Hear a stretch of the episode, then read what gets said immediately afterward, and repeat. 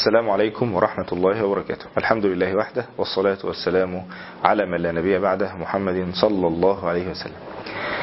أهلا بكم في الحلقة الثانية من مجموعة حلقات للكلام عن القرآن وأهمية القرآن وأهمية القرآن تحديدا في رمضان وكيف نتدبر القرآن في رمضان. مجموعة من أربع حلقات نستعد بها للدخول في رمضان وخاصة في أهم عبادة في رمضان؟ قراءة القرآن وتلاوة القرآن.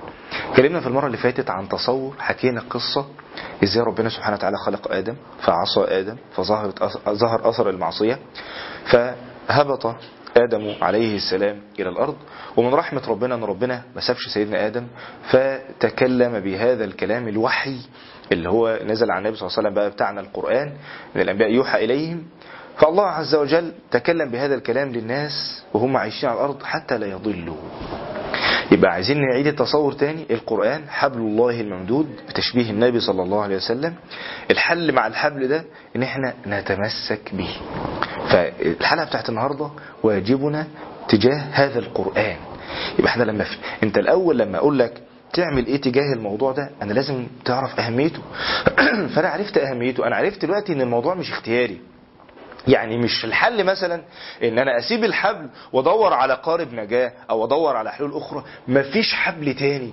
فالقرآن هو الحبل الأوحد للنجاة. هو السبب الأوحد للنجاة. طبعا مع سنة النبي صلى الله عليه وسلم الموضحة والمبينة للقرآن. فمفيش حل تاني. يعني فيش اختيارات أخرى للنجاة. للذي يبحث عن النجاة يعني أيام سيدنا نوح كان الحل الأوحد للنجاة السفينة. اركب معا. ابن سيدنا نوح اعتقد إن في حلول أخرى. قال سآوي إلى جبل. مش هو الموضوع شوية مية هتيجي فأنا هتصرف. فمش لازم سفينة سآوي إلى جبل يعصمني من الماء قال لا عاصم اليوم من أمر الله إلا من رحم. وحال بينهم الموج فكان من المغرقين. الإشكالية في ناس بتتعامل مع القرآن كده. هو يعني إن إحنا نعرف الخير من الشر يعني ونعرف الحلو من الوحش. طب ما هو مش لازم قرآن ممكن أدوات أخرى. لا لازم قرآن. اللي. اللي بيتعامل ويترك القرآن بالظبط زي اللي بيقول سآوي إلى جبل يعصمني هو معتقد إن في جبال أو حبال أو أسباب أخرى تنجيه غير القرآن هو واهم مفيش غير القرآن يبقى بعد هذه الحقيقة إحنا عايزين زي ما كنا قلنا قبل كده في دورة بصائر قرآنية عايزين نحول معلومة أن القرآن هو السبب والحبل الأوحد للنجاة من معلومة إلى عقيدة. العقيدة تعقد على القلب لا تتغير مع المؤثرات. سيدنا إبراهيم كان يعتقد يقينا أن الله عز وجل قادر على كل شيء. هو طاير في الهواء بيقول حسبي الله ونعم الوكيل. ربطوه حطوه في المنجنيق ورموه في الهواء في النار. هذه العقيدة أن الله قادر على كل شيء لم تتغير وهو في الهواء. وهو لحظات ويدخل في النار التي أوقدوها لم تتغير. وقال حسبي الله ونعم الوكيل. العقيدة لا تتغير مع المؤثرات. فكذلك عقيدة أن القرآن روح أن القرآن هدى أن القرآن بصائر أن القرآن شفاء أن القرآن نور أن القرآن من عند الله كلامه سبحانه وتعالى لننجو. كل المواصفات اللي ربنا قال لنا عنها في القرآن عايزين المعلومات دي تتحول إلى عقائد. مهما شفنا من زخرف القول مهما اطلعنا على أفكار نوقن أن الحل في القرآن. نحن بحاجة إلى إعادة تعريف القرآن. فعلا. راجع أحوالنا راجع أحوال الناس. نحن بحاجة إلى إعادة تعريف القرآن. مرة أخرى إن القرآن الم... أنا عايزك تجمع المواصفات اللي ربنا كلام ربنا عن كلام ربنا. أنا عايز تشوف ربنا قال إيه عن القرآن؟ وأنت بتقرأ القرآن كده. لذلك النبي صلى الله عليه وسلم بيتعجب. وقال الرسول يا رب يا النداء ديت ما جاتش في الأدعية في القرآن غير في موضوعين وتدل على شديد التأثر النبي صلى الله عليه وسلم. وقيله يا رب آخر الزخرف وفي سورة الفرقان وقال الرسول يا رب إن قوم اتخذوا. هذا القرآن معقول؟ حد يسيب القرآن ده؟ هذا القرآن مهجورا. وما قالش يا رب إن قومي هجروا القرآن. قال يا رب إن قوم اتخذوا تكلفوا البعد عن القرآن. لأن الطبيعي إنك ما تعرفش تبعد عن القرآن. إزاي؟ إزاي؟ أنا عايزك تتخيل أجيب لك أمثلة. تخيل أرض بور أرضين بور جنب بعض. أرض عطشانة شرقانة. ونزلت المية فاهتزت وقربت فرحت بالمية. وطلعت زرع. فالأرض دي بتبص على الأرض التانية فوجئت إن الأرض اللي جنبها رافضة المية. كل ما المية تنزل عليها الأرض تبعد مثلا مش عايزة المية.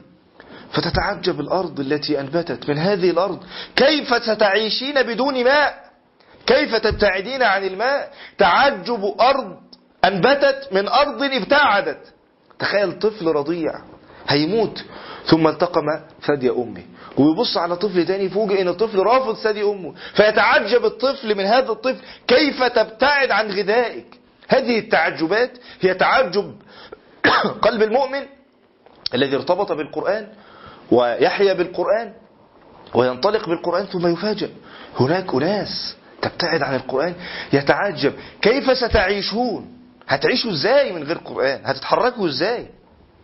هتنطلقوا إزاي في الحياة؟ هتعرفوا هتعرفوا الصح من الغلط إزاي؟ إذا واجبنا تجاه القرآن رقم واحد أن تتحول أهمية القرآن من معلومة إلى عقيدة لا تتغير بكثرة المؤثرات طول ما أنت ماشي ربنا بيقول للنبي صلى الله عليه وسلم في سورة الزخرف بتقول ربنا بيقول لنا في سورة الزخرف هم هيحاولوا يعملوا مناهج مضادة ويزخرفوها عشان تبقى شكلها كويس. في ناس هيضحك عليها. ومن يعش عن ذكر الرحمن. سورة الزخرف نقيض له شيطانا. في ناس هتتعامى عن القرآن. مش عايز قرآن. مش عايز. يعشو يتعامى. يمثل أنه أعمى. مش عايز قرآن. أو بالفعل يمثل هذا الدور حتى يصبح أعمى لما يبتعد عن القرآن. ربنا بيقول للنبي صلى الله عليه وسلم بعدها بآيات فاستمسك.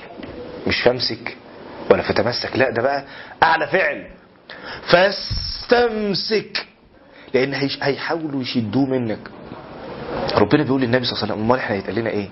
أمال إحنا هيتقال لنا إيه مع في علاقتنا مع القرآن؟ عايزك تستمسك بالقرآن. أي علاقة بالقرآن مؤثرة. أي علاقة بالقرآن مغيرة. القرآن الكفار قلنا الحلقة اللي فاتت خايفين من كلمة توصل لأذن أهل الإيمان. خايفين من كلمة واحدة. جبير بن مطعم كان مشرك. جه سمع آيات من النبي صلى الله عليه وسلم في سورة الطور. قال كاد قلبي أن يطير.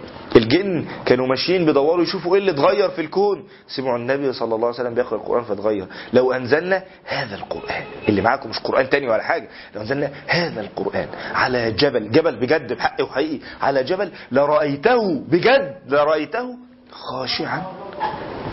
متصدعا. من إيه؟ من خشية الله. تأثير القرآن. هناك تأثير غيبي للقرآن. يعني إيه تأثير غيبي؟ يعني إحنا مش مدركين. إحنا دايما إيه؟ التفكير المادي. آه أنا جبت ده حطيتها في ده فده أثر في ده. عايز أشوف التأثير أقيسه أحط ترمومتر أو أحط مقياس؟ أقيس مقدار التأثير. القرآن مش كده. أنت ممكن تقرأ القرآن تتغير من حيث لا تشعر. ممكن تقرأ القرآن على المشرك أو على الكافر فأجره حتى لغاية لما إيه؟ حتى يسمع كلام الله. لازم يسمع القرآن. طب إيه اللي هيحصل لما القرآن هيعمل فيه إيه؟ أنت ما تعرفش القرآن هيعمل فيه إيه. أنت ممكن تستفتح كده بسم الله الرحمن الرحيم ألف لام ميم غلبت الروم. أنا هقرأ سورة الروم. ويرد القرآن هقرأ سورة الروم. عمال أقرأ. في أدنى الأرض وهم. وبعدين لغاية في الآخر آخر آية في سورة الروم. فاصبر إن وعد الله حق. ولا يستخفنك الذين لا يوقنون. أنا خلصت السورة. لو أنا عايش ومركز أنا فجأة أحس إن أنا عندي يقين. قول إيه ده؟ إيه اللي أهل الباطل بيقولوا ده؟ مهما كان معاهم من أدوات وأسباب مادية إحنا هننتصر. بكتسب يقين. إيه اللي حصل؟ معرفش إزاي الآيات دي مجموعة الآيات تراكمت في قلبي وأنتجت هذا اليقين؟ أنا معرفش هذا كلام الله تأثير غيبي. إحنا لازم نؤمن بهذا التأثير. مش لازم تقول لا عرفني لو سمحت. هو القرآن هيعمل إيه بالظبط؟ القرآن يؤثر حتى في المنافق. المنافق النبي صلى الله عليه وسلم بيقول الذي يقرأ القرآن مثل المؤمن اللي بيقرأ القرآن كمثل الأترجة ريحها طيب وطعمها طيب. ومثل المنافق الذي يقرأ القرآن كمثل الريحانة ريحها طيب ولا طعم لها. يعني أي علاقة بالقرآن بتنتج. أي ارتباط بالقرآن بينتج. ليه بنبتعد عن القرآن؟ إذا واجبنا تجاه القرآن التمسك بل الاستمساك. أنا عايزك تعد كمية الأفعال اللي جت تعمل إيه مع القرآن؟ اقرأ رتل تنصت تستمع تقوم الليل. كل دي أفعال يعني كل الحواس إن في ذلك لذكرى لمن كان له قلب أو ألقى السمع. شغل كل حواسك للتعامل مع القرآن.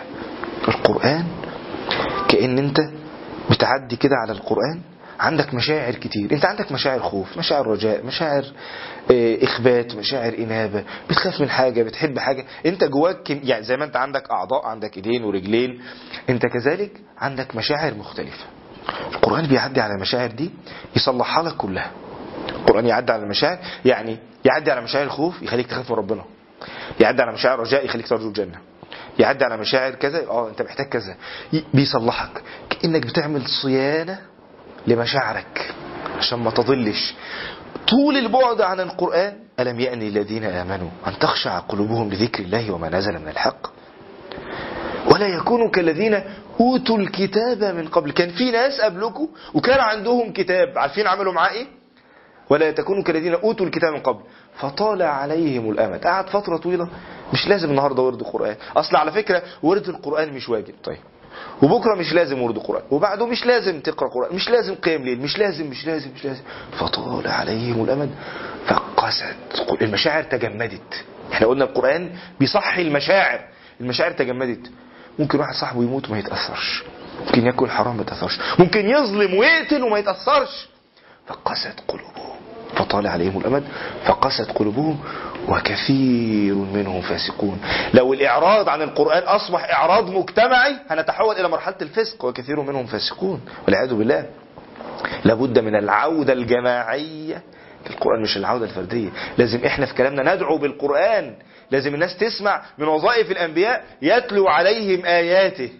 دعوة إبراهيم عشان كان خايف إبراهيم عليه السلام كان خايف على الأمة من بعده من دعاء بيطلب من ربنا يبعث نبي من وظائفه يتلو عليهم آياته ويزكيهم والتزكية لا تأتي إلا بعد تلاوة الآيات.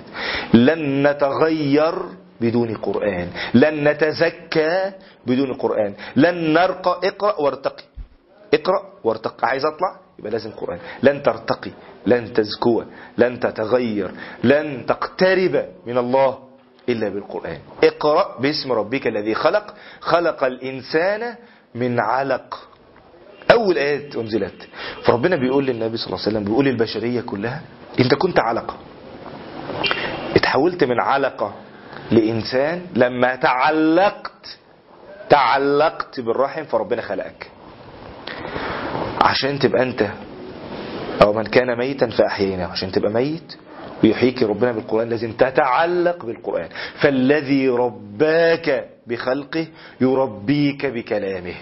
فالذي ربى جسدك بخلقه يربي روحك ويهذبك بكلامه سبحانه وتعالى. إذا اللي يبعد عن القرآن أنا واحد والعياذ بالله قرر يسيب الحبل. يعيش إزاي كنا قلنا شرح طويل لده عشان الوقت. في تفسير سورة والتين والزيتون. اللي يبعد عن القرآن هيعيش إيه؟ أوصاف القرآن للي بعيد عن القرآن. هيعيش حيران. مش عارف الحق. له أصحاب يدعونه إلى الهدى اتنا سورة الأنعام. مش عارف يمشي مع مين. مش عارف الحق. هيعيش في ظلمات. إذا أخرج يده لم يكد مش هيشوف حاجة. هيجري ورا أي حاجة. كسراب بقيع يحسبه الظمآن. هيعيش ظمآن. كمثل الكلب. ان تحمل عليه ليه مثل الكلب جات بعد؟ واتلو عليهم نبأ الذي آتيناه آياتنا. فانسلخ منها سابها طب ليه سابها فأصبح والعياذ بالله كمثل الكلب. إن تحمل عليه أو تركه لما تيجي تجمع كالذي خر من السماء فتخطفه الطير. أو ت... شوف هيعيش في أزمات نفسية هيعيش حيران هيعيش ظمآن هيعيش في ظلمات هيعيش تايه. مش هيعرف يتحرك إزاي. في الآخر الملخص بتاعه زي ما ربنا قال في مقدمة سورة البقرة عن الطائفة المتحيرة. إحنا قلنا ثلاث طوائف المرة اللي فاتت. المتأثرة المتحجرة المتحيرة اللي تحيرت وابتعدت عن القرآن المنافقين. صم بكم عمي فهم لا يرجعون. أفل كل المنافذ للرجوع. صم بكم عمي. تخيل واحد في ظلمات تخيل واحد عايش في مكان مظلم وحواليه أخطار. وانت عايز تنقذه. بتنادي عليه. ما بيسمعكش هو عمال يتألم عايز ينادي عليك. مش عارف. عمال تقول له بص قدامك هو عايز يستخدم البصر. مش عارف. صم. بكم. عمي. لا يرجع. والعياذ بالله. وكيف يرجع؟ وهو ترك الحبل. طب ما فيش أمل. في أمل. في أمل. ارجع وتمسك بالحبل. لما أذنب آدم كان الحل تلقي الكلمات. فتلقى آدم من ربه كلمات. يبقى اذا لما نبتعد الحل إعادة تلقي القرآن. ربنا بيقول للنبي صلى الله عليه وسلم سورة النمل وإنك لتلقى القرآن. سيدنا إبراهيم تلقى كلمات وإذ ابتلى إبراهيم ربه بكلمات وسيدنا آدم تلقى كلمات وإحنا تلقينا كلمات. كلام الله. لما تمسك آدم بالكلمات تاب وعاد. لما تمسك إبراهيم بالكلمات أصبح خليل. لو إحنا تمسكنا بالكلمات هننجو وهنصل إلى النجاة وهنصل إلى اللي ربنا قال عليها. فلا خوف عليهم ولا هم يحزنون. أسأل الله عز وجل أن أكون وإياكم من أهل القرآن الذين هم أهل الله وخاصته. أقول قولي هذا واستغفر الله لي ولكم. سبحانك اللهم وبحمدك. أشهد أن لا أستغفرك وأتوب إليك. وجزاكم الله خيرا. والسلام عليكم ورحمة الله وبركاته.